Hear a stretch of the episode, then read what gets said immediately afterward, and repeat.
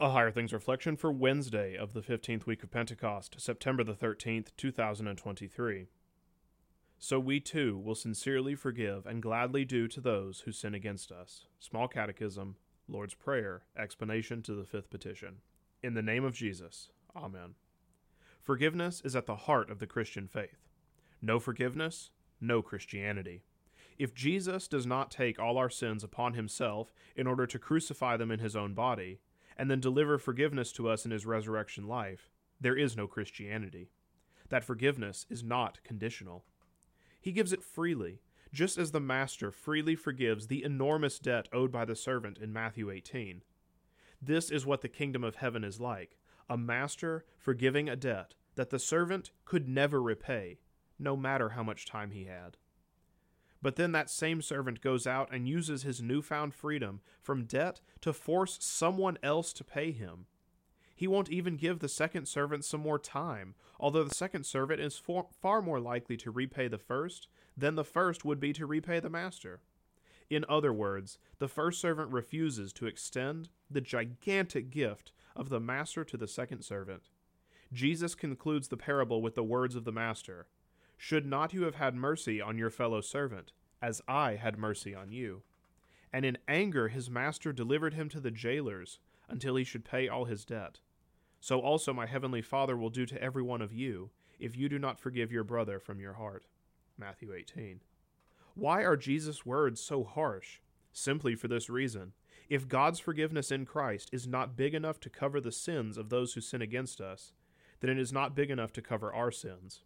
It is all or nothing with God. Either his forgiveness covers every single person, or it covers no one. So how do we learn to forgive others? Only by being forgiven. Our forgiveness of others is not actually ours, it is God's. It does not come naturally to us. We often find it difficult or even impossible. And in fact, it is for us. But the entirely undeserved forgiveness that God gives us in Christ not only covers us, but it covers those who sin against us. When we forgive, we are forgiving with Christ's forgiveness. We're playing with house money. All for us and all for others. Forgiveness is everything. In the name of Jesus. Amen. Forgive our sins, Lord, we implore, that they may trouble us no more. We too will gladly those forgive who hurt us by the way they live. Help us in our community to serve each other willingly. L S B seven sixty-six, verse six. I thank you, my heavenly Father, through Jesus Christ, your dear Son, that you have kept me this night from all harm and danger, and I pray that you would keep me this day also from sin and every evil, that all my doings in life may please you. For into your hands I commend myself, my body and soul and all things. Let your holy angel be with me, that the evil foe may have no power over me. Amen. Our Father, who art in heaven, hallowed be thy name. Thy kingdom come, thy will be done, on earth as it is in heaven. Give us this day our daily bread, and forgive us our trespasses, as we forgive those who trespass against us. And lead us not into temptation, but deliver us from evil. For thine is the kingdom, and the power, and the glory, forever and ever. Amen.